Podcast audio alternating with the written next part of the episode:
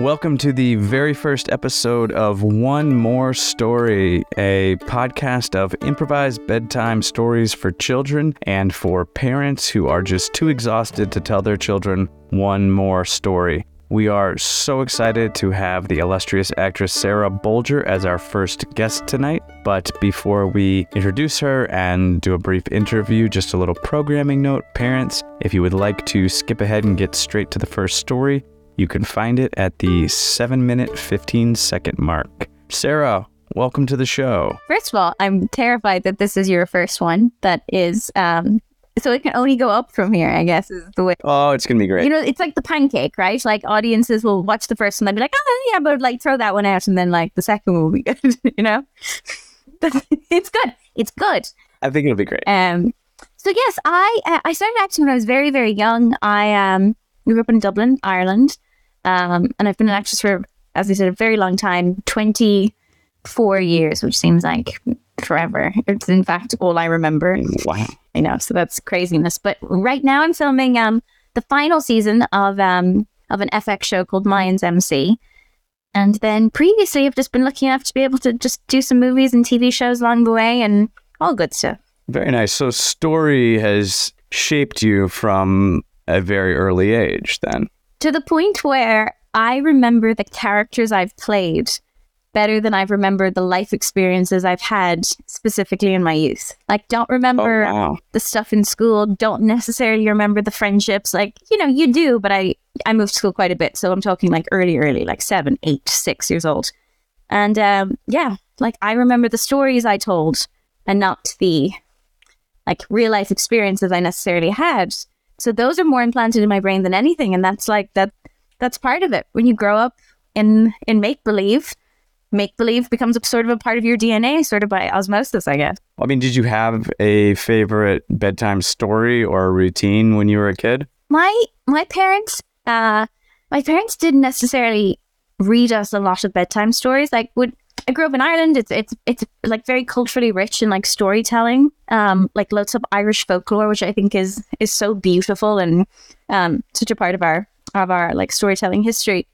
But like for me personally, I uh, I mean, I loved I loved the Harry Potter books. I was I was a fervent reader of those, and like just the magic of it all. In fact, it made me very jealous that I wasn't in the Harry Potter movies. Not that I even auditioned, didn't even kind of almost get there. But I just remember being so jealous of those kids and those that experience because what a what a magical thing to bring to life. Like not necessarily to film, because film sets are green screens and blue screens and 4 a.m. in the desert. But um just to bring those that magic to life must have been very, very special. And then, so what is your what is your bedtime routine now? How do you how do you wind things down? As a as a as a 32 year old, it's usually it's usually my uh my own scripts pages that I that I'm reviewing at night, which are my own bedtime story. And actually, interesting enough, or maybe not interesting at all, I go to sleep learning my lines. Like I read my lines at night. I know them, of course, but I say them in my sleep repetitively and not like out loud. But I wake up knowing, like having that dialogue so imprinted on my brain. It's like, it's very interesting. I'll read like a article before I go to bed and I'll just, I'll know it better the next morning than I maybe even understood it the night reading it. So my brain does something strange with stories. It sort of like regurgitates constantly throughout the night in a weird way. But is it a restful sleep? Because that doesn't sound restful to me. I don't even know anymore. Probably not. Okay. Do you sleep well? I do. I like to shut it down completely. I have a little bit of red wine, uh, which I have here, and then sleepy time tea Oh, yeah. is uh, the the the extra sleepy time tea, uh, which is it's pretty much a narcotic. If I'm if I'm in bad shape, I'll take some uh, Yeah. some melatonin. yeah. I don't mess with Ambien. I'm uh, Ambien. I am terrified of sleepwalking and doing strange things. I've heard stories, and Me too. I just I have a wild imagination, so melatonin is like perfect. Yeah. But yeah, that's pretty much it. So my daughter, Mm-hmm. my my eight year old Mara, she's written out some words, I'm excited. put them in a hat, Great. Uh, some prompts for our first story. So, what we're going to do, I'm being very We are going to- by the way. I have a blank page to write down the words so I can oh, y- okay. you don't need to take notes. You're, see just for my own edification. I need to take the notes. So, but like it's Alright. not like I have the story pre-written. well, no, because you can. It's coming from your head. Absolutely. So I have no idea Okay. what she pulled. Uh, I do know that she had St. Patrick's Day on her mind. Um, so it's actually fitting that our first guest is is Irish. And actually, my children are more Irish than anything else. I love that. Um, so who knows what this will lead to? But Yeah. we're going to do a story duel where I will. You know what? I'll have you. You're you're a guest. You you kick it off. Okay. Okay. Why don't you kick it off? And you will talk for about, you know, 20 to 30 seconds. Sure. And whenever you stop, I just have to pick up that story and take it from there. And now I just want to remind our listeners that the spirit behind these stories is to put your children to sleep. So they may be rambly. uh, they may be incoherent at times. There's no three act structure, and we are completely unprepared, and we are just going to wing it because this is something I do with my daughter almost every night where I just pick a word off the top of my head and I tell a random story. So I hope you guys enjoy what we have for you. So the word, I can barely read her writing. Oh. So the word she chose for me is nerd. Okay. Nerd. Okay. So we're going to riff on the word nerd. and I will remind our listeners and our guests that this is a kid friendly story, but have fun with it. Okay.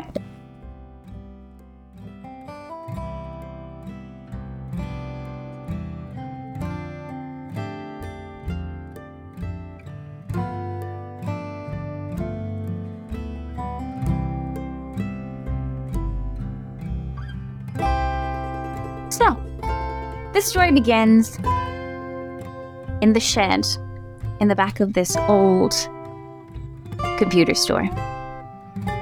It's been uh, renovated over the years, but it has this dusty smell to it. Wires everywhere. And we meet Marcus. He is 72 years old. He has the longest grey beard with about three braids hanging low. Has a grin, like a secretive grin. He knows more than he ever lets on. And right behind him, right behind the desk of this old computer store, is Neil. Neil has a beautiful little set of glasses on, his little shorts on, and he's sitting there, curled up behind the desk, away from any customers or gazing eyes, and he has these wires in his hands. He's staring at them with almost disbelief. Because he's never seen wires quite like this. He's used to the standard, the blue, the white, and the red. But there's something special about these wires.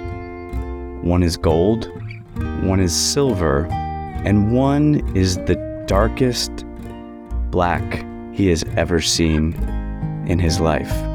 And they're beautiful. And he feels something when he holds those those wires. He feels like there's something special about them. But he doesn't want to make a big deal about it. He's he's only been working at the shop for a few days and he wants to do a good job and he's been told, you know, you just you put your wires where they need to go and you move on to the next job. But he can't stop thinking about these wires. So anyway, he he puts them into a digital clock and carries on to the next job. The next day, when Neil wakes up, he hears a rapid ticking sound coming from the store. And Neil only sleeps in the back room. So he can usually hear when things are happening in the store, but not the sound of a ticking clock.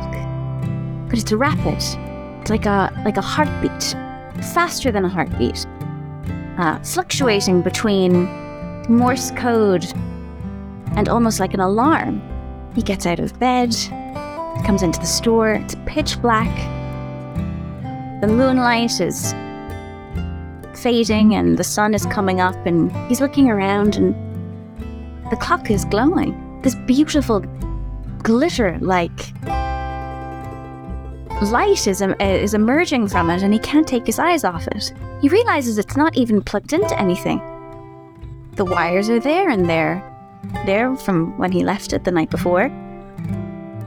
But it's not attached to any electricity. He thinks about waking up his boss, who's also his uncle, but he doesn't want to. He wants to do a good job. He wants to make sure that he's done everything correct. So he sits on the floor. Again, he's staring at the clock and its numbers are moving at a rapid pace. It's, it goes from 5:50 in the morning to 4:15 a.m. and he can't really understand what's happening. He checks all around him. He checks to see if it's maybe connected to some sort of Wi-Fi. He can't figure it out. And he looks at it and is holding it to his face and it stops. The light stops emerging. The digits stop flickering. And there's like a calmness he feels. A sense of mystery, a sense of excitement. He doesn't quite understand what he's found, but he hears a humming. This low, beautiful hum that mesmerizes him, that connects him oddly to this clock. And suddenly he hears the footsteps of, of Marcus, of, of, his, of his uncle, standing behind him. And Marcus says, Oh no, you found it. I found what?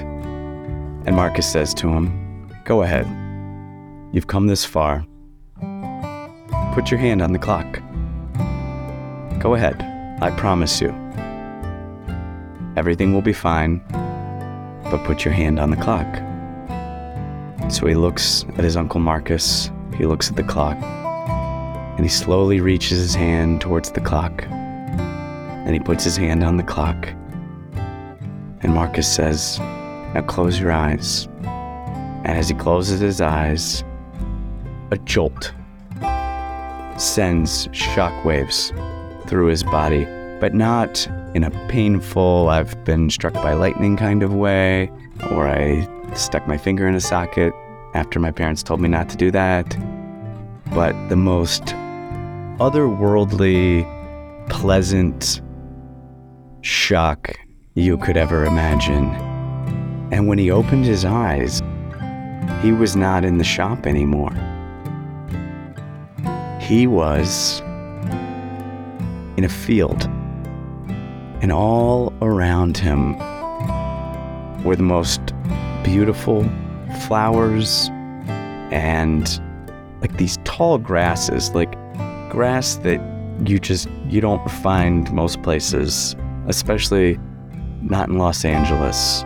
Well, maybe now because there's been some rain, but it was it was magical grass, and he would just the, the feeling of it. He would just he would stick his hands out and, and run his fingers through it and and there were there were birds chirping all around and there were there were butterflies like the the colors there was most beautiful colors. And then in the distance he saw a tree and the tree only had three branches. One was gold one was silver and the other was the darkest black you've ever seen and so, of course, he was drawn to the tree. And amidst this world of color, it wasn't scary to him. It, it, it was stark in contrast, but he knew it was good because he had held those wires in his hands and he, he knew that it was the right thing to do. So he walked towards the tree and he got closer and closer to the tree and he heard a voice in the woods. And the voice said, following me. Did it sound like his uncle? He didn't think so. Was it God? He had no idea what that even meant. But all he could know is that it felt right. The leaves were blowing on this three branched tree.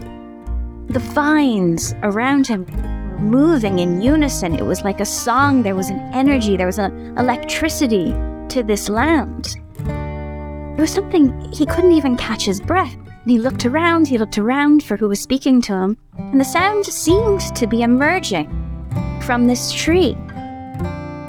It was almost like all of life, all of the field and the gardens around him, all of the green depended on this one tree for energy.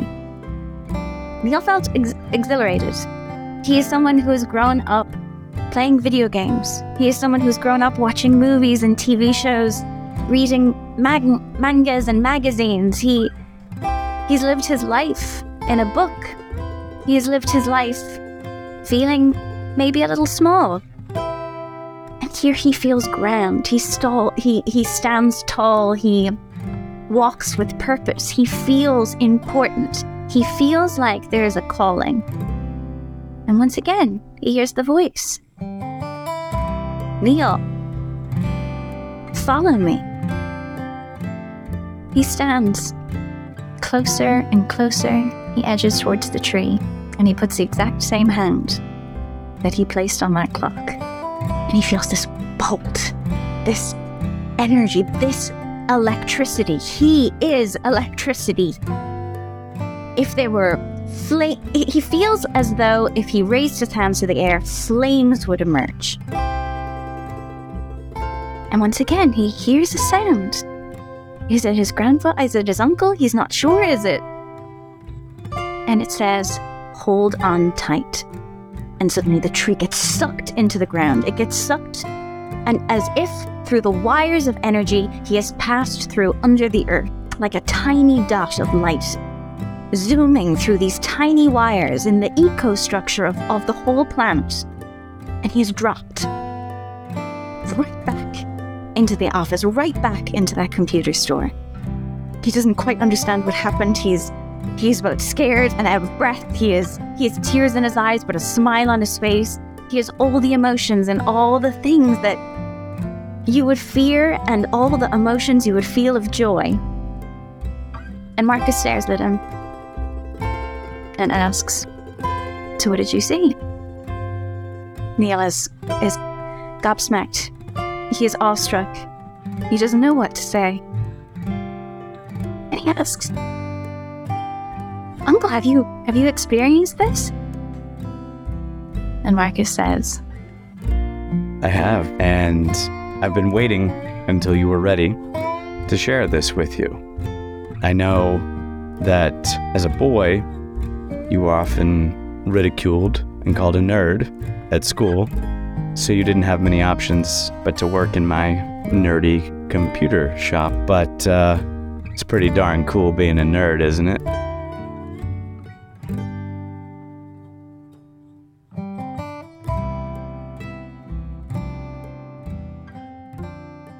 Full circle. Well done. We did it. That was so much fun. That was impressive stuff. Uh, I thought that was good riffing.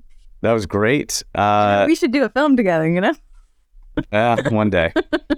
Is Sarah Bolger ready for her solo story? I think so. I think so. I think you're very ready. I think you carried the load on that one. I was just along for the ride. How about So this, that was If there's a moment where you see me faltering, you should, you should, you should, you have a beautiful melodic voice. You, ch- you chime in if there's a, if there's a lagging moment. well. Thank you. I think I have a very boring voice, which helps my daughter go to sleep. That's why we're doing this. I have more words Yes. to pick out, and uh, we'll just go. All right. So, your story prompt for your solo story Mhm. is horseshoe. Horseshoe. Horse. Your story prompt is horseshoe. It's difficult to say sometimes. It is true. Horse shoe. You really got to break that up. You do, yeah. You really got to break Just that up. singular horseshoe. Singular. All right. Horseshoe. I'm gonna make this story an Irish story.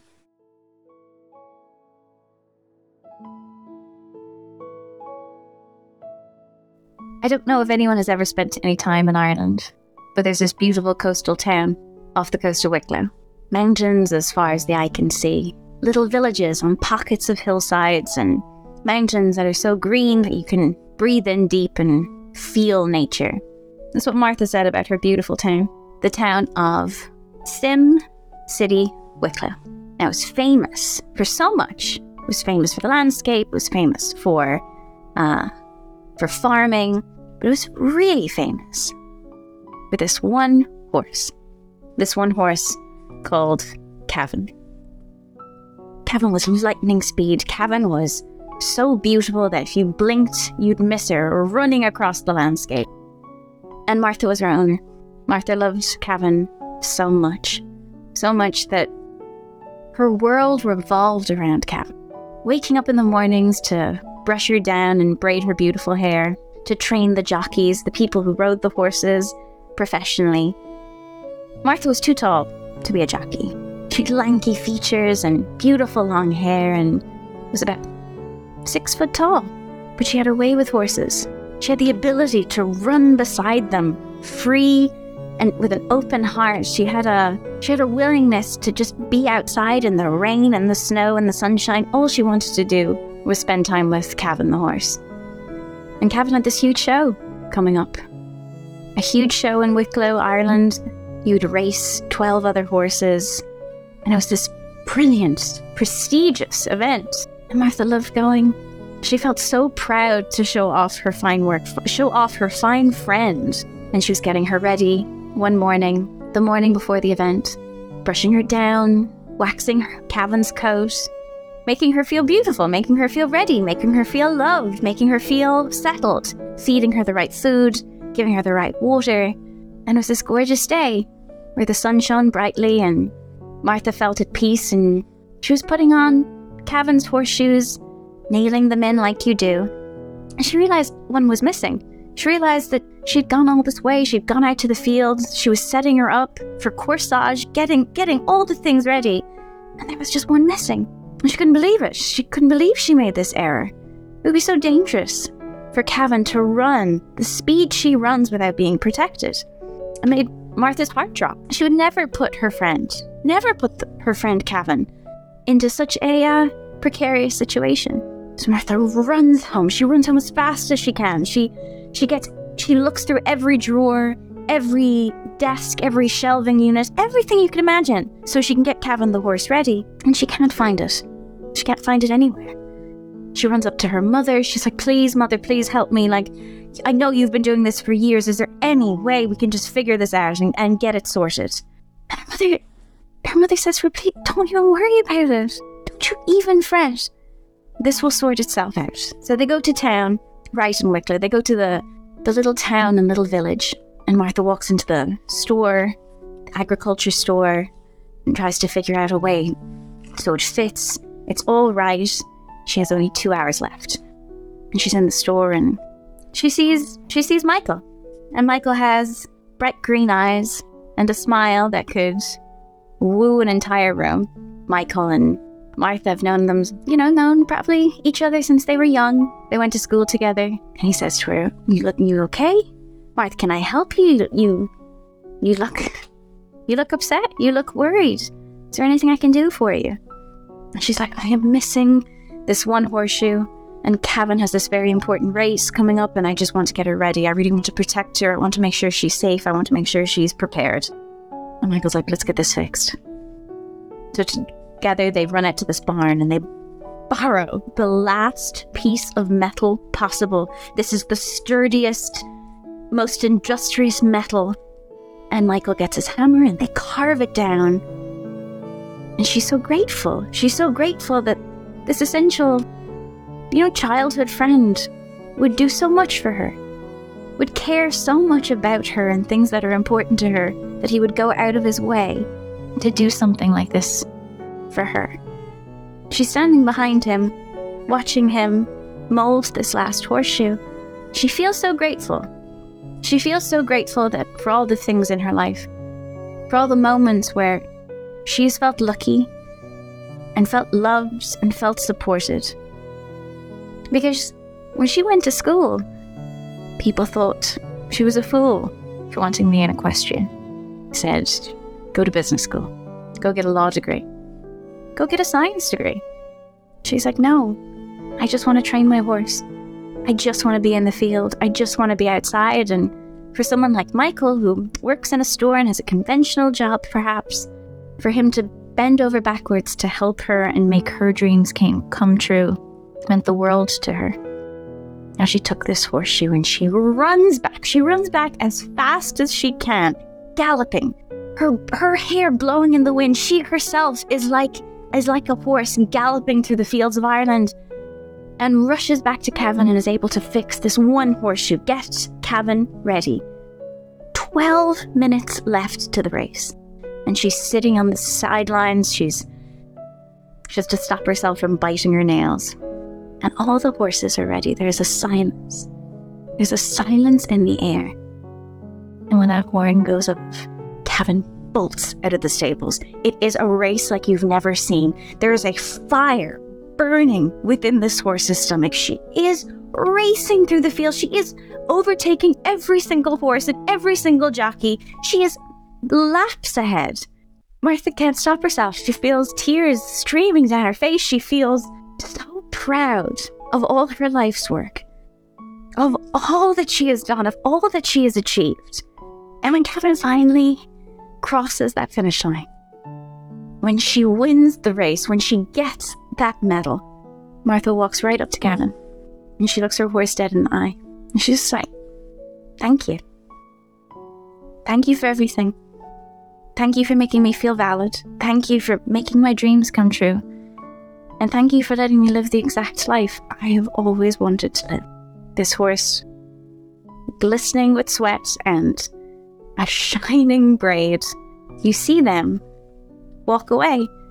You see the sunset and both hair glistening in the wind between Kevin and, and Martha. It's, it's something that is almost magical. It almost looks like seaweed combining in the water. Like there's a connection that we can't even describe to one another. That's a friendship, and that's a beauty in life. These small moments, these small victories, and these wonderful experiences. And that is what they share in the quiet town of Sim City, Wicklow, Ireland.